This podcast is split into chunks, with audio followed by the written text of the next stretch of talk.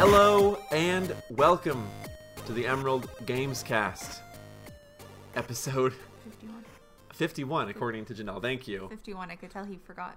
I absolutely We did just had our special fiftieth episode. Yeah. Yeah, we've had a handful of episodes that have not been numbered, which is what is throwing me off. We had or the Cyberpunk episode, the Game of the Year episode. A handful of episodes that were recorded but never came out for one reason or another, the Lost Tapes. The Lost Tapes.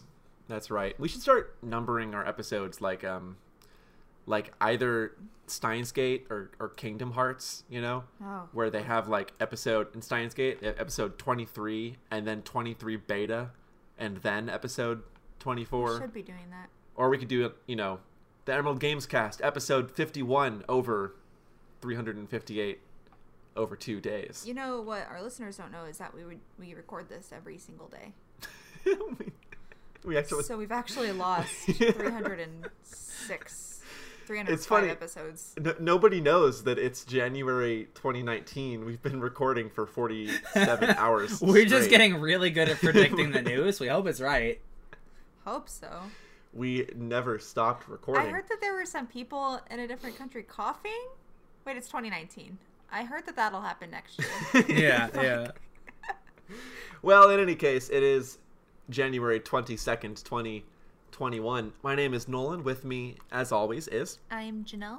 And, of course... I'm Alex. And, well, guys... What's up? Yeah, what's going on? I... I, I don't have a strong uh, transition.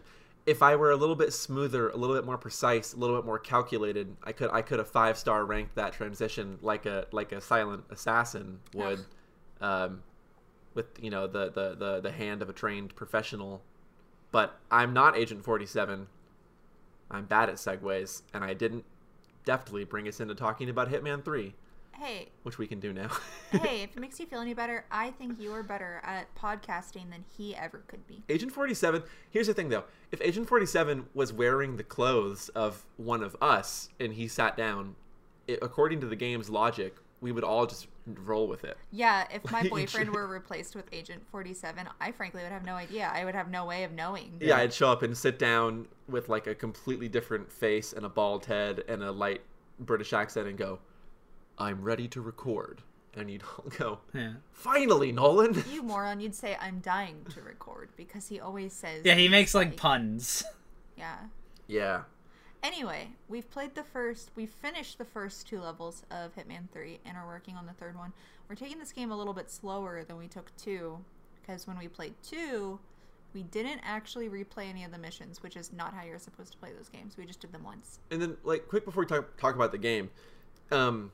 if you don't know, Hitman three, it came out January twentieth, so it's it's really recent as of time of recording. It's been two days. Um, obviously, it's the third Hitman game, but of the reboot series. So with I O I uh, as the creators, it they started this, what, like twenty sixteen? Yeah.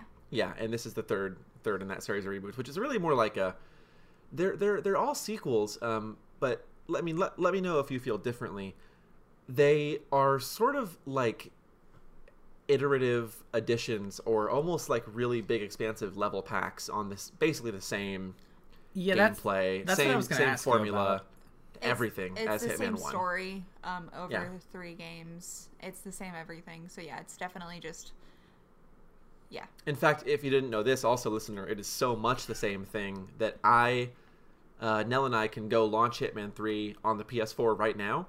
And we could pick a level from Hitman one in the menu yeah. and, and play it with the exact same... If you own play. the other levels, right? Or if you own the other games. Yeah, if you've ever had them on your PlayStation, on, on, on your account, and then when you launch the game, then they'll all be available as free downloads, mm-hmm. which, which is, is not the case right now for most people because the servers have been acting up. Like, when I go to look at the two games on there... They don't show up as free for me right now. It asks me to purchase them because the servers are having some trouble, um, which is a problem in general with Hitman three because we're going to talk about positives, but I feel like it's worth mentioning. This game is still um, pretty much online only, like the first two were. Yeah. But it's a single-player um, game, though. Yeah. Yeah, so basically, like, you get a score at the end of each mission, and I I might be wrong. I don't I don't think so. Forgive me if I am though. But you can't get a score if you're playing offline. Um, you can't be on any leaderboards. I mean, obviously, but still, it's worth mentioning that you can't be ranked compared to your friends. I think I don't know about the score. I think you can get a score, I don't... but I think what it is is that you you can't complete challenges, right? And you can't yeah. you can't get any experience, and you can't make any progression. Like you you you could still play the level and move on to the next level, but you wouldn't unlock any. So basically, what happens in a Hitman level, the first time you play it, they're like these big um, puzzle boxes. Like the first level, for example, is on this skyscraper in Dubai, and you're supposed to kill an oil and coal baron who is who is staying there at this big inauguration ceremony. And so you will start in one wing with your basic costume or whatever, and you try and find a creative way to discover where they are, um, stealth your way into an opportunity to kill them without anybody noticing. And it's all about social stealth, these sort of like you're finding uh, the right um, outfit to wear to convince people you belong in a place you don't, or whatever, or trick someone in, into drinking something that's poison, whatnot. The, the the progression doesn't like come in from getting to the end of the game. It comes in from whenever, every single time you complete the assassination, you can go back and redo it. But what you have unlocked is something like, this time, rather than start the way you did the first time, you can um, begin the level as a bartender. So you'll be disguised as the bartender behind the counter, and that's like your starting location. And you can make it so that, oh, you unlocked this new pistol, and you can have it spawn in any number of unlockable locations, like in the laundry bin in the staff room, or in the bathroom behind the toilet, or whatever. So you can't get those without being locked all in. Normal places you would put a pistol. Naturally. Yeah, you ever see you ever seen The Godfather? Come yeah. on, it's where it's where, it's where yeah. he put the pistol. Um, before when I. Alex, are you gonna play this game? Do you think ever? Uh, I mean, I, I I'm not opposed to it. I played a little bit of Hitman two, and I played most of Blood Money, but I've never been like super into like Hitman. In that case, do you mind if I just like full disclosure spoilers the first level? Oh sure, yeah, to... I don't care. Okay, thanks. This is the E three level, basically. Yeah, yeah, level. that's yeah, that's fine. So, so when I mentioned that we had played two wrong by not redoing the levels, it's not just that like you can start somewhere new and try to do the same thing again. It's that there are so many different stories happening within each level that you can go to completely new areas that you hadn't been to before and see completely new things and complete the same mission, which the game expects you to do. So like the first time we did the first level, God, how did that first playthrough play out? The first playthrough, we um there was a different hitman who was in the level, and he was supposed to meet the target to perform a different assassination for the target.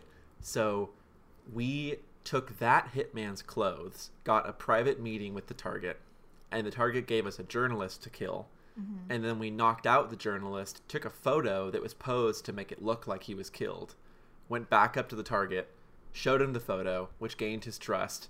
And then he invited us in for a private conversation in his study.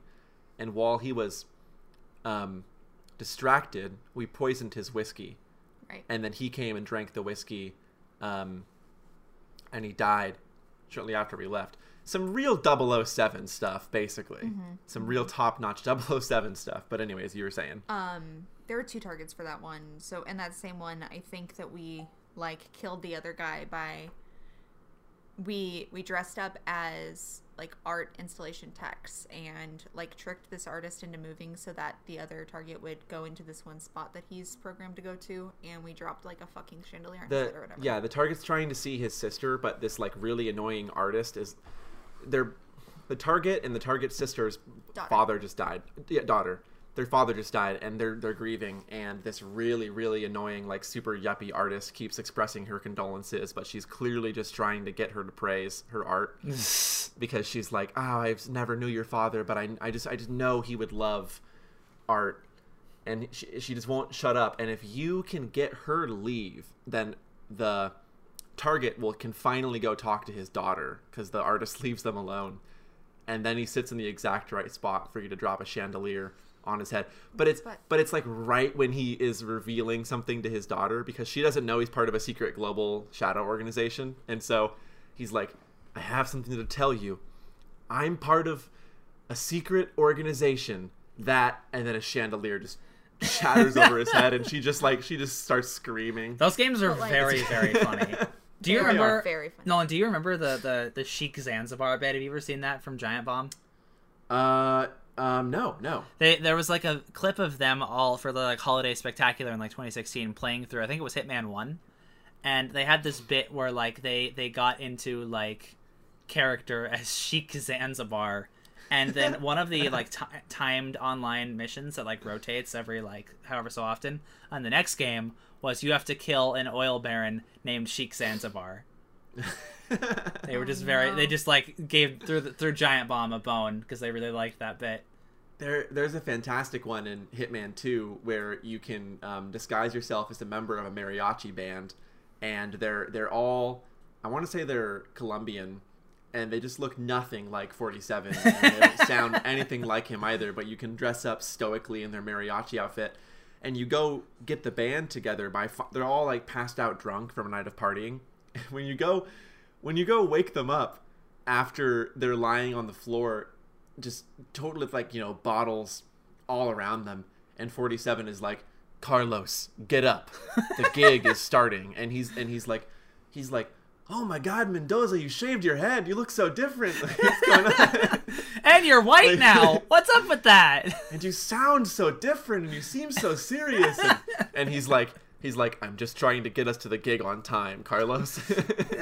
But um, these games are so stupid. Um, I mentioned in detail how we got through it the first time, because the second time for one of those guys, we just we stole the paperwork and outfit of his new bodyguard, and then impressed him with some knife throwing, and then threw him off the top of the world's tallest building. Oh, it was so great. It's like you can replay these levels probably a dozen times, and it doesn't get boring. It just, you unlock new parts of it, which is very exciting. Mm-hmm. Yeah, um, yeah. They're big playgrounds for you to play it. Exactly. And which... and those stories, a lot of them will happen regardless of whether or not you're there to witness them, which is the other really, really great part of Hitman. Um, it's it's like a puzzle box, but it's it's independently moving. So characters will have their own agendas. Like that that Hitman, who you can dress up as. When the level begins, he's trying to get to his meeting, but he's being stopped at a checkpoint because they want to um, pat him down to search for weapons, and he won't go through. So if you turn right when you begin the level, you can see him getting, you know, in an argument with the officer, and you can eavesdrop on them enough to be able to get the information that will let you know that he has a meeting. So you can go, oh, well, if I dress up as that guy, I can go to the meeting. But if you do other things first, you... It, that will already have happened, so you'll you'll have missed it. So it, it, it merits um, replay, even if you think you have found all of the rooms or locations. The different people might be doing different things at yeah. different times that can affect what's available to you, and and some stuff will be like like um oh this this mission story will work, but it is contingent on them being at the bar or whatever, which maybe they're only there for the first four minutes of the mission or something like that. Um. It's worth noting that we play with most of the things turned off. Like so the assists, yeah. I was gonna say it. Sorry. Um, the game will give you hints and like tell you to investigate a certain thing if you maybe overhear it. And there's like a mini map.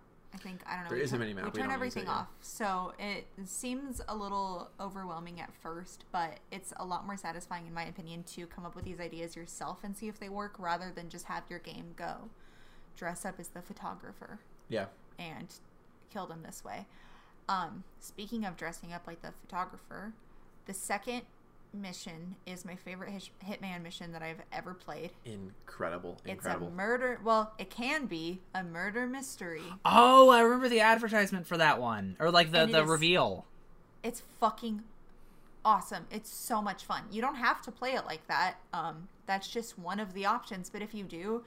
It's like an hour and a half of trying to go around this mansion and get clues and yeah. interviewing people and overhearing kitchen staff, and it's incredible. And and, and it's a perfect example of, of how the levels are reactive to your approach, because the first time that we played it, I, I walked I walked right up to the mansion. It's called Dartmoor Manor. It looks just like the house from Knives Out. Like, basically the same house. Yeah, yeah. Um, the first time that we played it, I walked right up to the house, snuck past the guards, climbed into a window, and just happened to find the target alone by by a ledge, like, pretty quickly. And I just knocked them out. It took me like three minutes maybe.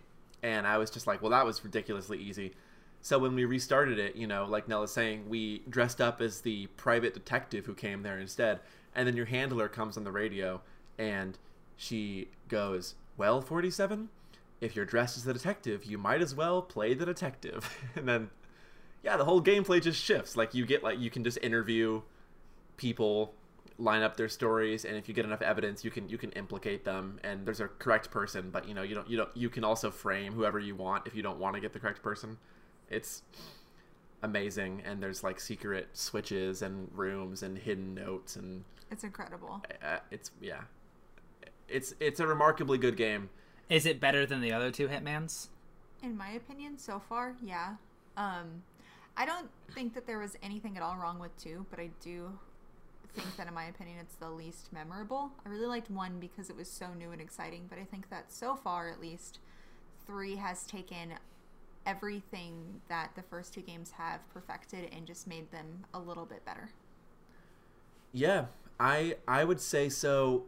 Um, what hit what the Hitman series really uh, lives and dies on is not necessarily the Uh, systemic changes they make to each game, but the quality of each individual set, which is, it, I, I in my experience, people remember the individual sets more than they do the entire game. And so mm-hmm. Hitman two has one of my personal favorite Hitman levels, uh, but so does Hitman three so far. So those two are pretty on equal footing. If you're wondering, listener, in Hitman two, it's this it's the suburban level. It's oh, the one, I love that one. It's the one where you're just in a regular neighborhood during a block party. Okay, yeah, that's like is, the is incredible. But the Dartmoor Manor mission in Hitman three is is better than most things in Hitman one also. Mm. So um, it's sort of hard to say so far. One last thing I want to mention, we can't like attest to this mode at all, but oh, this yeah. game introduced V R for the whole series, so mm-hmm. you can play the entire game and the entire first two games in V R, and the videos that we've seen of it look really fun.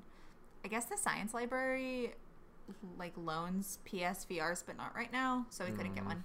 That um, seems that looks really fun. Uh, to me, that seems like the type of thing that would be fun for a total of fifteen minutes, and then you would realize, oh, this is just a worse way to play this game. Because that oh, game is all about, like, being aware of what's around you, and that's hard to do in a medium like V R. Actually, what's interesting is that, again, I cannot attest to the actual quality because I don't, I'm not, like, a huge V R fan. Mm-hmm. Um, but in the videos we were watching, they were able to get people's attention in a way that you can't actually do, like, if you're just playing with a controller. So they, like, reached out and touched someone's shoulder, and they turned around, and then they were able to, oh. like, punch them in the face. All right, that's pretty um, cool. There's also things like um, you're able to move bodies in a way you couldn't. Like, you're able to, if you can get a body picked up, you could put it over a balcony or something, um, which in the main game is something you can do if, like, a context-sensitive button appears, mm-hmm. if they planned for that. But you could sort of just, you know, very creatively hide things, or maybe like, you know, you you can always drop your gun straight down if you need to get frisked or hide your gun or whatever. Mm-hmm. In V R though, you could take your gun and like slip it into the back of a planter or something and tuck it in the leaves, things like that. Yeah. So it kind of like changes the game a little bit. A little, yeah. It seems like, at least. Um, I'm looking forward to actually trying that someday. Yeah, me too, me too. For sure, but it's, it, it it's, does look really promising. It's P S V R exclusive, right? So that'll probably yeah. be at least a year. Uh, Maybe it'll come to, to P C or something someday, but yeah, and and also, you know, I, I I don't think you'd play the mission the first time that way, no. because once you know what is in a level, it's really um, it like Hitman doesn't play like a traditional stealth game. You don't necessarily need to be constantly aware of a, a number of guards and their view mm-hmm. cones around you. Usually, provided you have the right disguise and the right entry plan, you may you might have uh, one or maybe two guards that you need to be wary of, but it's more about just not going their direction. So like they're they're more they're more puzzle games, I think, than stealth games in a way. I I agree. Best stealth game, M G S five though. So let's go play that one. It's okay. Best stealth you get on P S four. Cool. Best stealth game, hide and seek. That one's sick. Yeah. Yeah. We got a little Wait, news. Like, like like like like the game hide and seek. Yeah. Wait, what? Oh. Yeah. That's a fun game. It's I, yeah. Bad. Pretty good video been game. Playing, been playing that one since I was a kid. Hide and yeah, seek. yeah, yeah. Classic. Classic. Give us the news, Alex. Uh, so there was a special Resident Evil presentation on what day was that? Yesterday. Yeah, so on the the twenty-first, and they spent about twenty minutes kind of going over some reveals for the new Resident Evil Village game, and they had a few more things that we're going to cover. Uh, did both of you watch that, or did either of you watch that? We did. Can I just say my very first thing that I have to say about this? Totally. I liked the trailer, but that showcase was weak as hell, and I think that showing all of the good, interesting things first was a huge mistake. I think it's weird that they said it was going to be like a Resident Evil showcase and not like Resident Evil eight or Resident Evil Village, because it's because I was expecting more. Like, yeah. I thought they were going to do, like, a Nintendo Direct thing. They kind of just talked about that game, and then, like, oh, we're doing a thing with Ubisoft for some reason.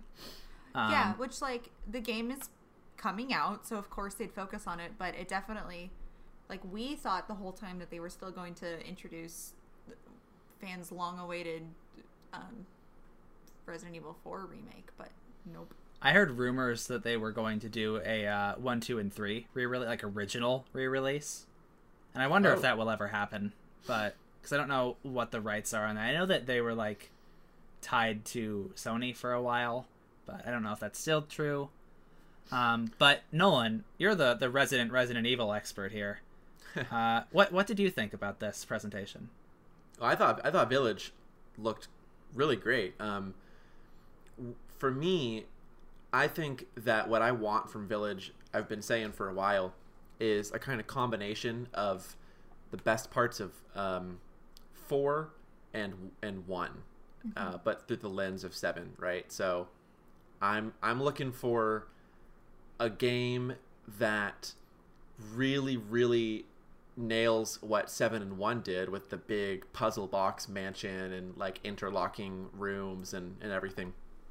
The castle looks perfect for that. The castle might even have.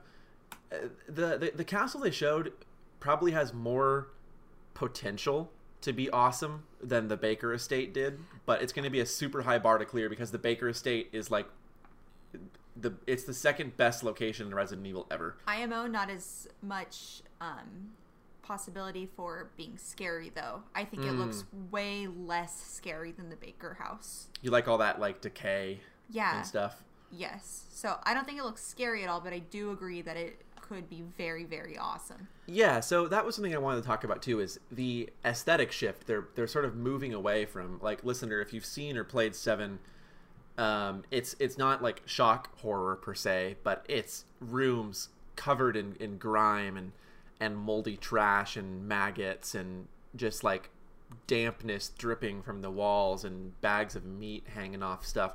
It's it's disgusting, and um, what this game seems to be doing is going for more of like a gothic horror vibe. You're in sort of an old uh, gothic castle, but it's like it's very it's very pristine. It looks like it's very it's very clean and it's polished, which gives it sort of like a ghostly feel. But I agree with you, it's not it's not so much of like an oppressively um, scary one, uh, which is kind of why I was saying I'm looking for the best of four. In this sense, because um, four uses its its its its locations for mechanical interest, not like just being. There's not it's not really scary, right? But it's it's it's fun to play. And in this trailer, they showed things like um at one point there was an enemy with an axe who was running towards Ethan, and um the in the demo they shot the the hand of the demon, and they dropped the axe. And they showed uh, one of them being staggered as well by shooting them in the knee, and they kind of like staggered down to the floor hmm. and it left themselves open. So it, it, it seems like if, if combat is getting more of a, a focus in a mechanical way, that it might make up for me um, the, the like setting change that will make it less scary. Because also there's these yeah. spooky witches chasing you around now. I think those are really interesting because they're very clearly supposed to be the evolution of uh, Mister X or Nemesis. Um, but this time everyone simps for them on Twitter because they're they're hot, tall, sexy ladies. Uh, but and they have like character and personality now. Like they'll like well, laugh at you and talk to you and like hunt you. Seven too, because miss um, the first like chunk of the game is is all about being Mister X style hunted by uh, Mister Baker, which uh, okay, in yeah. my opinion is is.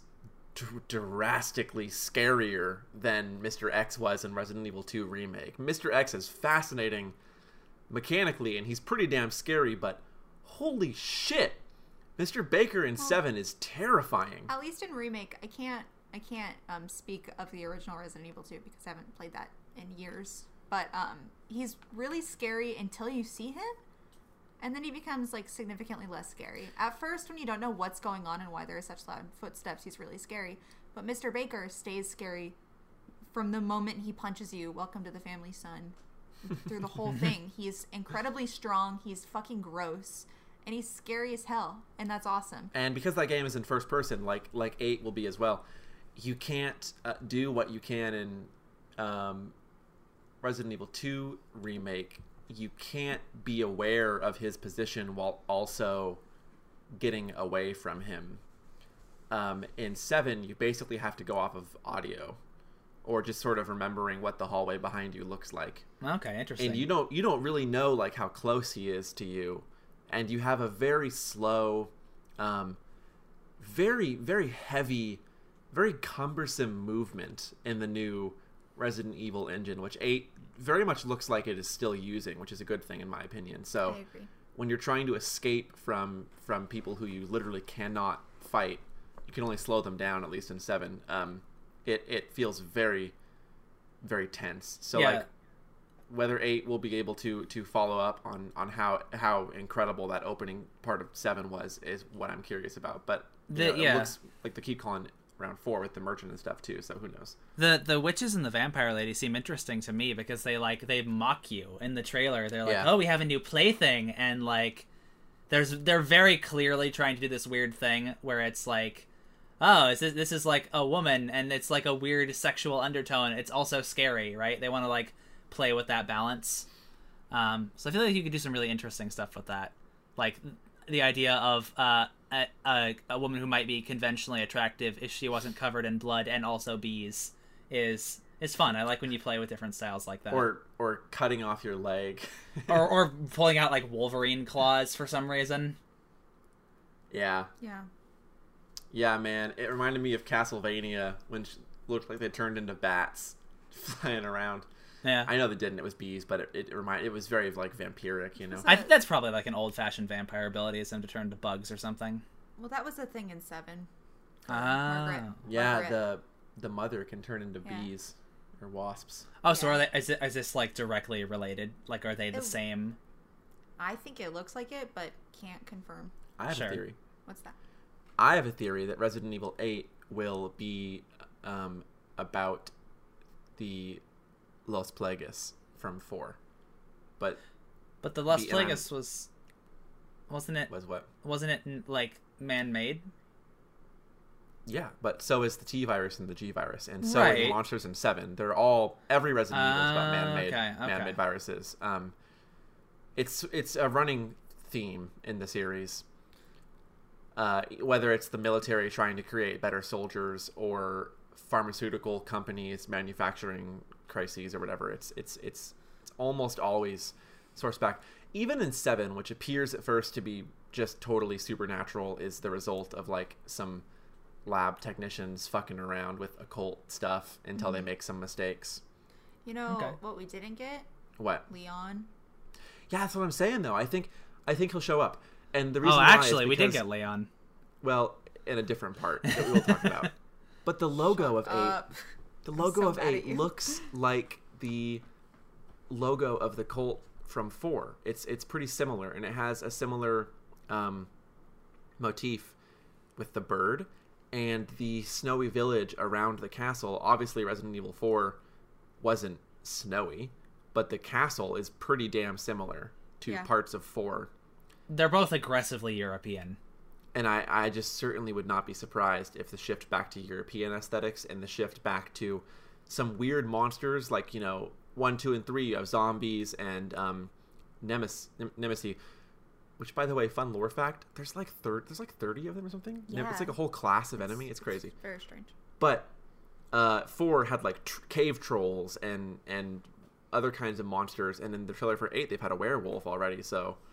I'm just saying, I wouldn't be, su- wouldn't be surprised. Yeah. Wouldn't be surprised if Leon shows up at some point, maybe with like a beard or something. Uh, well, you wanted to see Leon. Maybe he doesn't have a beard, but he is going to be in uh, a game. Well, you can even go back to the uh, the re- the uh, police station, the Raccoon City police station, if you really want to. Uh, in uh, Resident Evil Reverse. Where you could play as some other random nondescript STARS member wearing his clothes. No, that's that, that's Hunk, isn't that's, it? That's the Division. No, oh yeah, I, no, that's the Division. The the the characters they showed coming off the helicopter weren't weren't they sort of just like kind of? No, that's the Division. They showed two things. They showed the the weird like comic book deathmatch. The Division, which is that that you're talking about. Alex Wait, is talking seriously? about the. Yeah, yeah. Did you not notice that? Remember? I kind of tuned out because I just thought this is like a like oh. a weird bad Resident well, Evil multiplayer thing. Yeah, that's exactly well, what it is. Yeah, yeah. So I think this looks garbage. This looks sucks. This looks bad. Um, why so does listeners, why does Capcom on, keep go go go go wait wait go? What we should tell the listeners what this is. All right, it's all right, a all right. weird little game, I guess, where you seem to just be in the Raccoon City Police Department, but you can be Leon, or you can be Chris, or you can be Jill, or you could be Mister Baker, or, or you, you could be Mister X or the Nemesis. Mister X, and you fight each other. You fight your friends, and it's like kind of cell shaded, and it looks like shit. It's weird, like it's like kind of cell shaded. Yeah, kind, yeah, kind of. But it's like a it's like a filter. Though. It's got like it's yeah, not, it's got like a shitty comic book filter over it, where it's, it's like got like, like the dot art. It's not a um. Listener, nothing is wrong with lo-fi art styles. But this looks like hi-fi models stripped of detail run through a weird, like, free online uh, P S two graphics filter or something. It's it's it's I- weird and incongruous, and nothing looks right. And because they're using the exact same map as Resident Evil two Remake, there's scenes in that trailer where, like, they go to the, for example, the police officer office with the, like, welcome... welcome yeah. to the crew Leon sign hung up, and like we just played a game where we saw that room in full detail, and this is not a stylistic rework of that room. It's the exact same room with the exact same dimensions, but with less detail and less models, and it just looks it looks really weird. Why it's the like, fuck it's like they gave us too clean of a comparison to be able to notice how bad it looks. Why does Capcom keep trying to push a shitty multiplayer component on their Resident Evil games?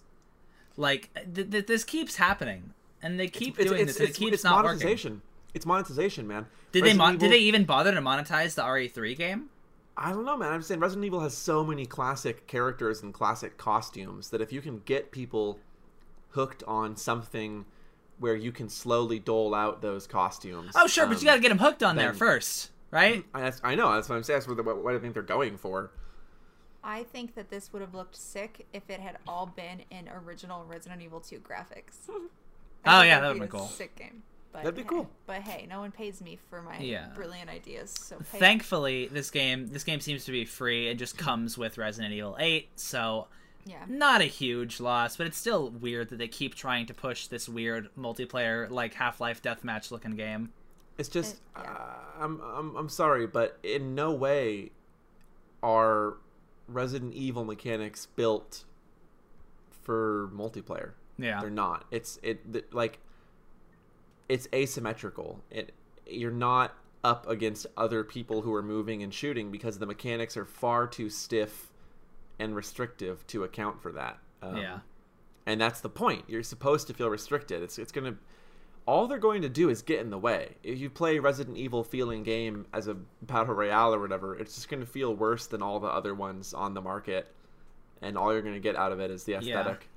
Yeah. Well, if you don't want to play that multiplayer game, there is another one that is already out. We actually brought this up last episode, I think it was. Uh, the Division two is getting a special crossover where you can just get, like, uh, Leon's uh, Raccoon City Police Department skin for yeah. that game for some reason. Yeah.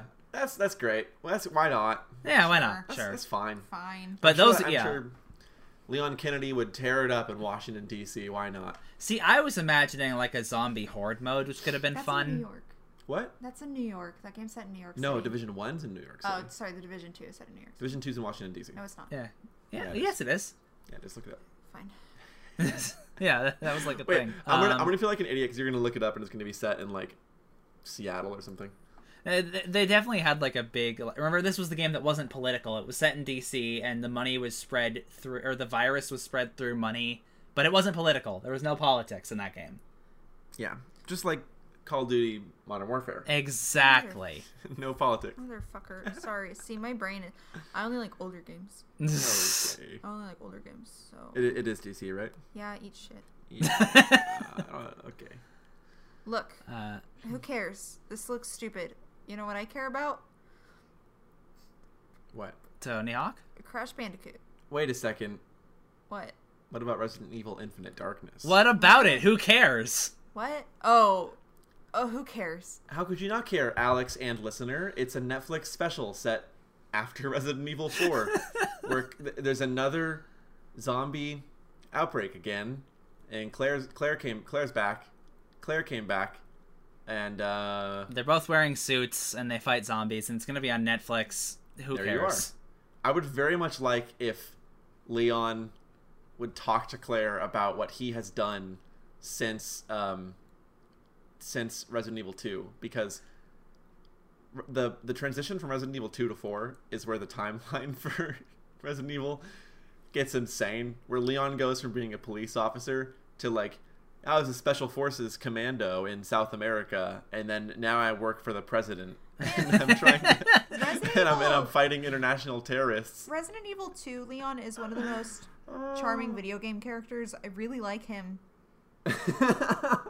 And that's that, I guess. And then, it comes, and then it comes back in four, and he's such a dick. He's such a fucking... He has, he has Cloud Syndrome, where it's like... He does. The character, the turtleneck. Yeah. Well, like, the character oh. started out as kind of, like, this this weird, this weirdo who was, like, trying to... He had, like, emotions, and then he becomes jaded in the in the sequel. And they just kept stuck with that jaded personification for the rest of the franchise. We need Dude, to talk then, about... And then, and then Chris comes back in the end of seven, but he's in a a, a, a blue umbrella helicopter. Yeah, because yeah, now he's not... And then you look up on the wiki, and I'm not... I don't know if you know this, Alex. The, the current Resident Evil lore that eight has to follow up on... It's that all of the people who worked for STARS, okay, including, I think, Leon. It's really dumb. Went, the original bad, the bad umbrella company is is their logo is red, okay. Uh-huh. The guy, the the heroes from Resident Evil, founded a new. It's a different company called Umbrella with the exact same logo, but blue. But it's blue. Yeah. And Blue okay. Umbrella, Blue Umbrella is dedicated to working as a counter Red Umbrella group and helping people who have been affected by the virus. I, I feel like just, my... That's just bad P R, right? I feel like my mom, whenever I'm like, I was explaining Pokemon to her as a kid, because we gotta, we gotta move on. We are running out of time. So... Okay, let's move on, yeah. uh, you like Crash Bandicoot, Janelle. I've never said that. But you do. We all know it. I love Crash Bandicoot. He's so funny. Oh my God. Okay. I love Tony Hawk. He's so funny. Yeah. yeah I love that yeah. guy. Tell well, us about him. Well, they're dead. No, Tony Hawk is fine, I think. The really? man, the man Tony Hawk is alive. Yeah, he's so is Crash. Honestly, it's impossible to say. Um, Vicarious Visions, the the the power team who made um Tony Hawk's Pro Skater one and two remake and the Crash Insane trilogy. They're both pretty stellar remakes, to my understanding. Extremely Very stellar good. remakes. Got um, merged into Blizzard, and we all found out about that today, um, where they are going to be working on Blizzard stuff. So and nothing but. So sayonara, Tony Hawk's Pro Skater three and four. Because now it's they're making levels for Overwatch. Yeah, yeah, I guess toys. I guess Toys for Bob could make Tony Hawk Pro Skater three and four or something. I mean, they or, could, but like, I don't know. Vicarious Visions Blue has Point. made Blue a Point. lot of quality Blue shit. Blue Point. Oh God, can you imagine? People kind of don't, don't like Blue Point anymore. I think Blue Point's fine. I like um, Blue Point. People are down on Blue Point. I want to know what that Res- I want to know what that uh, Metal Gear Solid remake is going to be like, and then we'll talk about Blue Point. Yeah. Um, but. But yeah, so they, they made... This is their reward for making a critically acclaimed and incredibly financially successful game, is they get shoved into Blizzard to make Overwatch skins for the rest of time. Well, um, their their award is that they will get... They got a lot of money, probably, to um, lose all of their creative integrity. Well, yeah. here's here's the thing. We that's don't, harsh. Let's I'm, say...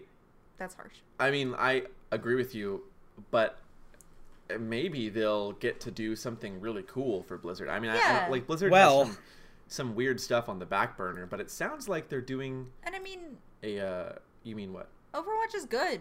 Overwatch is good. Those maps are fucking cool. That game is fun. That game is good. But like, uh, sources say that what they're going to be doing is a remake of Diablo two.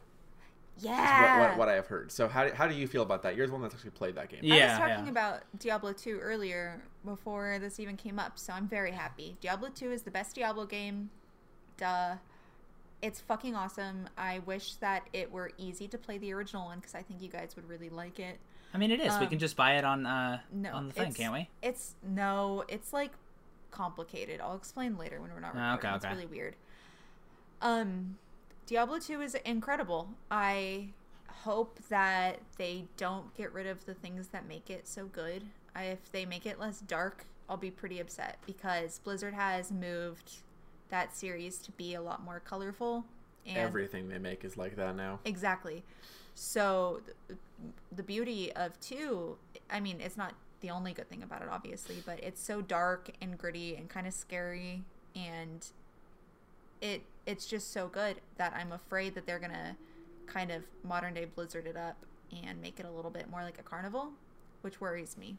Even way, way back in their in their back catalog, if you look at the the difference artistically between StarCraft one and two, even that early, you can see that they went from sort of gritty, uh, muddy... visuals to focusing on everything being very clearly. I think it's like a readability thing. Like StarCraft two is way more readable, but it's also more it's more boring to look at. Yeah. Like all of the colors pop and the contrast is really high, and Overwatch is like that too, but um just looks like a theme park to me. Yeah. Yeah. I mean, the fact that their track record is is very good remakes should be promising, right? No.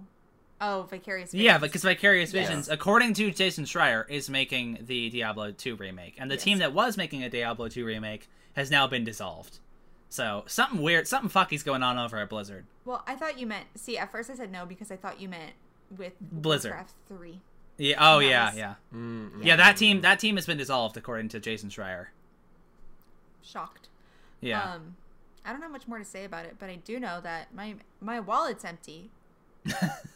Because Xbox Live Gold increased its price by you one hundred percent. You don't pay for that. No, because I was bullied into paying for Game Pass. You don't have an Xbox. This isn't Game Pass, though. This is worse than Game Pass. This yeah. is Game well, Pass without anything cool. No, this is what everybody thinks, that they are increasing this to make everybody buy Game Pass. Which, yeah. Sure. Um, someone give me the deets. So, I mean, the deets are Xbox released this very, like, corporate-y feeling like, we're going to raise the price because we want to strengthen our community and we love our brand and branding. Um, but this wasn't just, like, a slight price increase. They upped it by one hundred percent. So now it's, uh, like, ten dollars and ninety-nine cents. It's eleven dollars for one month. It's uh, thirty dollars for three months. And it is still, or no, not still. It is sixty dollars for six months. It is fuck yeah. Year. yeah. It is fucking amazing how often Microsoft manages to shoot themselves in the foot. Like, it, the Xbox three sixty was like unbeatable for a long time. They had like top market share and everything, and and Microsoft ruined that almost overnight with their E three presentation.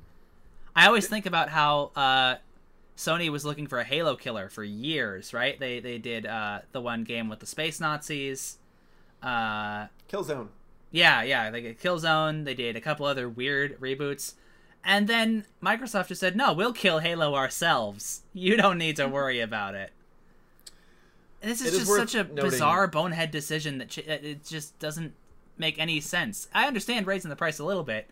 This is this is a pretty huge difference. It's it's worth noting real real quick that if you already have Xbox Live Gold um, at either a twelve-month or a six-month tier, the price doesn't change. I think that they're letting people stay on auto-renew without upgrading that. Mm-hmm. But oh, so like ever? Like I, you just, I don't, uh, they don't specify, but at least right now. At least at the very next renewal. Yeah, it doesn't It doesn't, doesn't say. It just says that there's no price change. So. Um, huh. And it also says some, some weird vague things like, I, I, like it doesn't tell you the, the, the, the full price. It tells you the price increase on a one-month membership or a three-month membership, um, which like sounds pretty small until you get to the end of the paragraph, uh, and you get to see what's up with that. Um, they also say that your your your prices, um, like even if you're not on a twelve-month or a six-month membership, they won't im- increase anyone's prices right away. Uh, it's going to be forty-five days notice, they're saying. You'll get a message on your account. And so presumably you could upgrade to a year before then and keep the old price, but so your your your your hand is kind of forced on yeah. that one. I remember there were rumors or stirrings from people in the industry that thought that Xbox Live was going to be removed and it was going to be free. And this is this is very much not that. I'm actually really surprised to hear about this because it was, this it was is weird, just an right? awful decision. Because back in the day in the um in the seventh gen, I kind of thought that everybody would get, would go free eventually because um, PlayStation Online was free. Yeah. And then Microsoft or Xbox Live Gold cost sixty dollars a year. But I would have assumed that that would have driven Microsoft um, to make their service free to compete with Sony. But the fact of the matter is that for a whole bunch of reasons that would take up their own whole podcast, the Xbox three sixty completely crushed the P S three for like a lot of reasons. Ma- I, mainly, yeah. be- mainly because the online was was actually functional. And, That's and, what and I was going to say. That's the reason that you could say is that yeah. the online worked. Like you paid for it, but you got what you paid for, and they got and, away with it because it was such new ground for them to tread. So unfortunately, the market worked backwards. Instead of Sony pressuring Microsoft into dropping the price, Sony was pressured into upgrading their online infrastructure, but then when they doled out the upgrades, they realized they could charge for it. They charged less than Microsoft did, so they kept the edge, but um, obviously the effect just means that we're forever going to be deeper into online servicing with, with subscriptions until until somebody drops the fee and causes other people to compete, but that... It's why not, would I, you why would you do that? Because you can get the money. Yeah, I think we're stuck with this forever. Right? Like N- even Nintendo's doing it. Unless your console was completely falling behind or something. Well, I, don't, I don't know. Yeah. Even but Nintendo's what? doing it. We're stuck with this forever. I was gonna make a joke about how Nintendo's is so cheap because Nintendo's online fucking sucks. Oh yeah. But it's you get what you pay for. It well, it's yeah, it's true. It's it's like, well, now it's less than a tenth. No, that's not true. It's a sixth of uh, Xbox Live Gold, but it's it's twenty bucks a year. You know what though? You do get a lot of S N E S and N E S games, and that is kind of worth it. What if I could just pay for them as is, a la carte, like you used to? Yeah, but Nintendo charges uh, like six dollars for uh, you know, an N E S game, and I, I honestly I would rather pay twenty bucks a year to just get a stream of them. Yep. Than I would pay Nintendo prices for games that I should not be paying Nintendo prices for. See, that's surprising because I would rather just do the opposite, just pay it and like own it instead of having it be tied to a subscription. I wish you could do both, right? Yeah. Like, I want to that try seems like the all perfect, of these yeah. games that I would never, ever try normally, but I also want to keep games sometimes. Have an optional Netflix-esque subscription, or, like, Game Pass, I should say, where you can just, like, cycle through a bunch of old games. Um, you know, here's the thing about prices. Maybe at E three we'll hear something about this. So we got a... Uh, do you want to read the letter? Or the message? A physical letter, yes. We got an old physical letter written. An owl flew to our window and dropped us a, a note. From a, from a listener, mm-hmm, mm-hmm, obviously. Yeah. Um, it's an email titled, Is E three dead? Hi, all. Is E three dead? Can or will anything replace it? If it is coming back this year or next, what does its future look like? Discuss amongst yourselves. I love that email. That's a good email. um, I think that I am on a different side of this argument than Alex is, and I think that because we've been talking about this for like a year. Yeah. Um. Well, what do you guys think? No, you, you should. Um, yeah, you go I, first. I, I want to hear what you have to say. Um, conceptually, like, here's the thing: we used to argue about this in, like, is this something that still makes enough money for them to want to do? Terms. In which case, I think yes. I still think it makes more sense and it's more fun for most people to have one big gaming event in the middle of the spring. But um, with COVID, I genuinely don't think I know anything about anything anymore. I do think that they'll have an online show. I think that they're going to tell us that they're going to try to do something in person in June. It's not going to happen, obviously, and they're going to do online again.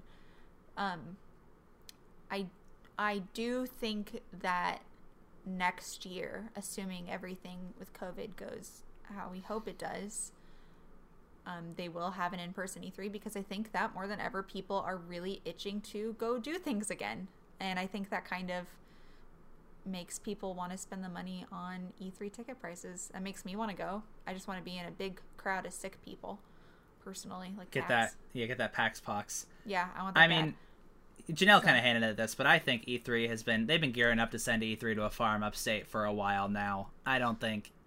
I think it really first started when they opened their doors to the public, because it stopped being like a press event and just started being like a PAX or a Comic-Con, but with none of the appeal of either of those things, right? Like, I, I used to, my day job for a while before COVID and I got laid off was I worked with uh, conferences that are basically like this for video games, but for things that are much less interesting than video games.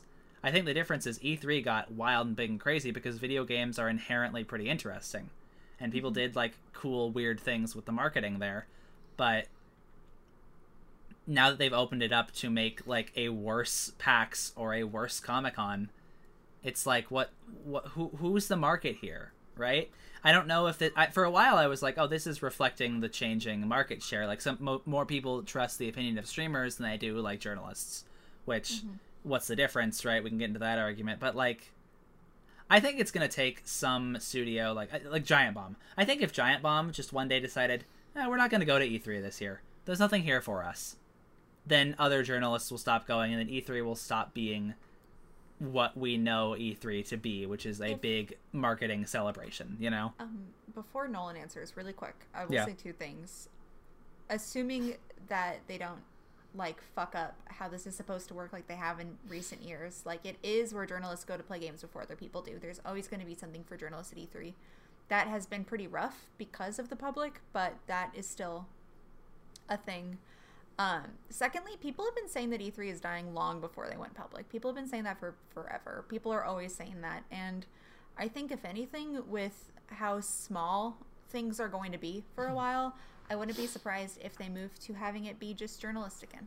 That wouldn't shock me, at least. I feel like that would be the smart move. Yeah. Uh, I do think, for the record, that you are one hundred ten percent correct about them wanting to have it open to the public this summer and then fucking it up and then going online. And then, like, that, that's one hundred percent going to happen. Mark oh, yeah. my words. Um, Nolan, what do you think? Uh, I only watch Space World. I don't... I don't know anything about E three.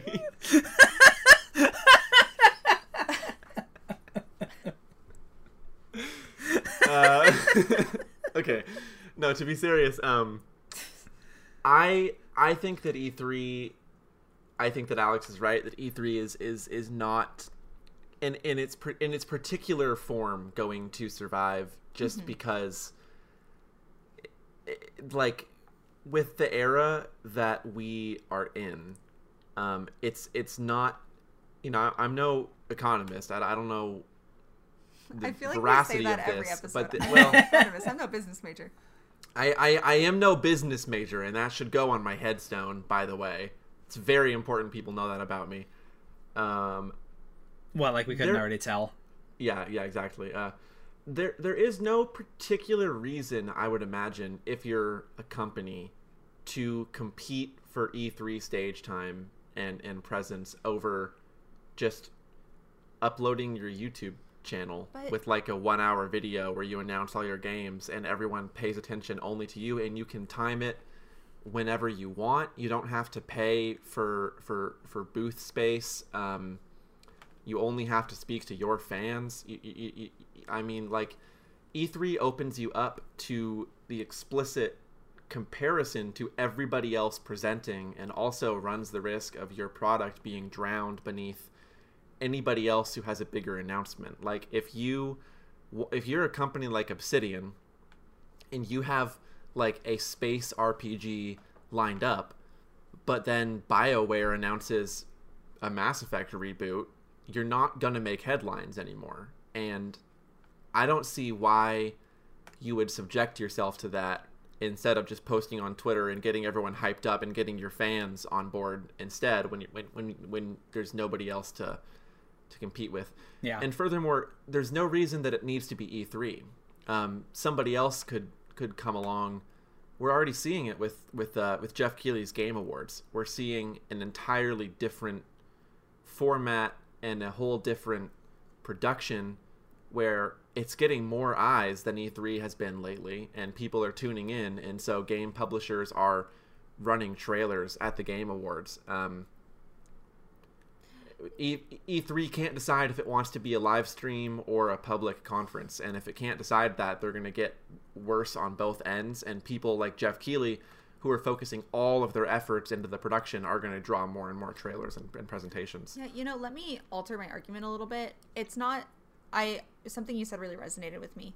I don't know if the thing I'm talking about has to be called E three. I do yeah. not think that having big in-person conferences where a lot of people show games is going to go away, is where I'm at. Um, and you make a good point about whether or not that's E three is a different thing. I am curious, though, to look at, like, how... I don't even know how you'd look at this. I'm not a fucking economist. I'm not a fucking business major. I assume that pre-order numbers are probably better when you have something like E three compared to um, like the State of Plays, because Possibly. They're a lot easier to miss. That's true. But I don't know. I, I don't mean, the, with the State of Plays and Nintendo Directs too, I think this really ties into also what Nolan was saying, where it's like you have to compete for attention. Nintendo. This is why Nintendo releases Directs in like February and like April and August, like weird months that nobody cares about, because then they get the media spotlight, like almost exclusively. And they're able to throw in other games from other studios that are like vaguely associated with it, because like yeah, they don't they, have to they, compete with other people. They yeah. can also control the messaging, where they can run a Direct and they can say, we're spending thirty minutes today talking about... um. like indie devs that we've contracted on, and people will be interested and pay attention. But if Nintendo has a one hour time slot at E three and they spend thirty minutes of it talking about indie devs, the entire time people are in the chat going, where's Breath of the Wild two? Well, that's true.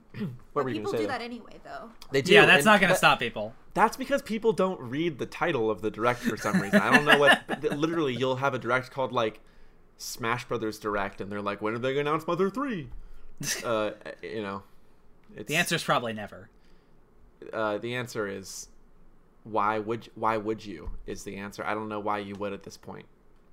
Yeah, that, Mother, that's you can any listener, if you want to play Mother three in English, it's really easy. It's so easy to do that. I Gabe Newell I, once I said piracy is a service problem. If you're not I, letting people play your games and do things easily, then they're going to turn to other ways to get it. Uh, yeah. I mean, that's that's true, man. But do you really think Nintendo could top that? Trans- that's a good fan translation. That's as good as it's going to get. Yeah. I mean, yeah. But so to to answer your question, uh, I don't know if we want to say their name or not. Uh, nah, just listener. Listener. To answer to answer your question, listener. Janelle, you think E three is going to happen? I think a video game event where people show their video games is going to keep happening, because I don't think that it makes a whole lot of sense to only go to platforming individual companies yeah. at a time. I think that sure. they also just make more money when they also have an event together. Sure. I, I, I don't think E three, or even this, especially not in this capacity of E three, is gonna is gonna last too much longer. I um, I, I, I unfortunately uh, kind of agree. I love E three, and I want E three to continue, and it's so much more exciting for me personally to have something like a Resident Evil eight trailer drop during E three than it is to go watch on YouTube, on Resident Evil's YouTube channel, their mm-hmm. Resident Evil trailer that I got from the Resident Evil Twitter. That's kind of boring in comparison, because you already know what you're in for the whole time. But I, uh, it, it, it just seems like in lieu of E three, it doesn't seem like these companies have been hurting for attention. So if E three becomes more of a hassle for them than a benefit, uh, why would you go? I guess is where I'm at. Sure. Yeah. I, yeah. But I want, I want it. I love E three. I think Don't it's worth away. saying really quickly that it's not like these companies are going there like with handcuffs and chains. Like oh, yeah, Bethesda course, gets yeah. their dumb concerts or whatever that nobody cares about, yeah. and they're all hyped for it. I think that Sony they get... dipped out last year, didn't they? Like before the the pandemic started. Yeah, yeah. Sony's been kind of doing their own thing for a while. Nintendo has not been do- going to E three since like the mid twenty tens.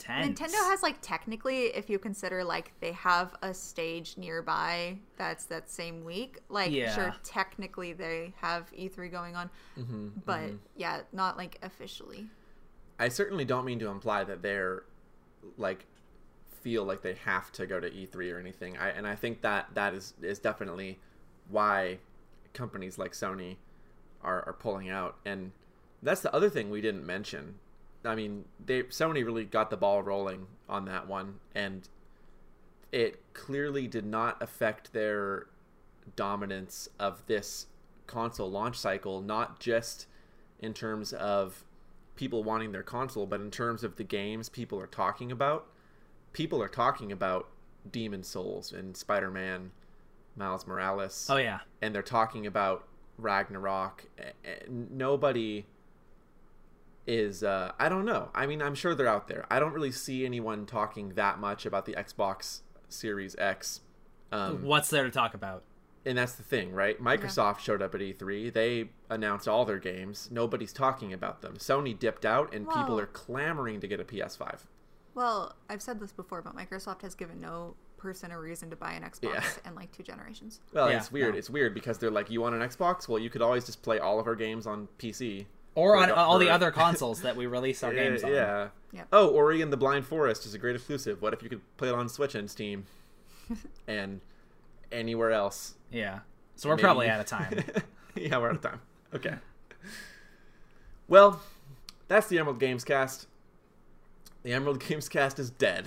Is the Emerald Gamescast dead? The answer, unequivocally, is yes. Wow. Until episode fifty-two, that is, which would be if we were counting episodes by the week they came out. If it was like that, that would be one year since the beginning of the show. But it's been longer. It's been much longer because we're not counting them that way. It's been a year and a half. Yeah, yeah. A but, little more than that. You know, like it would be. Also, we had like we take summer a off. summer where we weren't around yeah. also. But... Um, yeah. In any case, um, if you want to email us questions like that one, you can do so at um, emerald gamescast at gmail dot com. But we also have a Twitter at O D E Gamescast where you can post questions. Um, there's also a link in there to a Google form or a poll or something like that where you can submit questions that go to the email as well. Listen. And what were you going to say? I'm sorry. I was no, going to say listener. Forgot to mention that at the Resident Evil thing, they dropped a demo. If you have a P S five, will you tell me about it? Will you email us? Will you tell me how that was? I'm really jealous of you. Jealous oh, I have some friends me. that can tell you all about their P S five. Uh, oh, man, I hate I hate Dylan. Well, you can email us a picture of your P S five at one of those locations. And get blocked. And get and get blocked, yeah. But in the meantime, I'm Nolan. With me has been... Janelle. I'm Janelle. I don't have a funny one. Aw, man. I'm Mister You're not feeling it this week. Baker. Gonna punch you in the face. Welcome to the family, son. And also, as always... I'm the uh, the big sexy vampire everyone is obsessed about on Twitter. Nice to meet you. There you Thank have you. It. You may have heard of me if you've used a website before. I'm so sick of Twitter. Which one? Maybe you'll find out next week.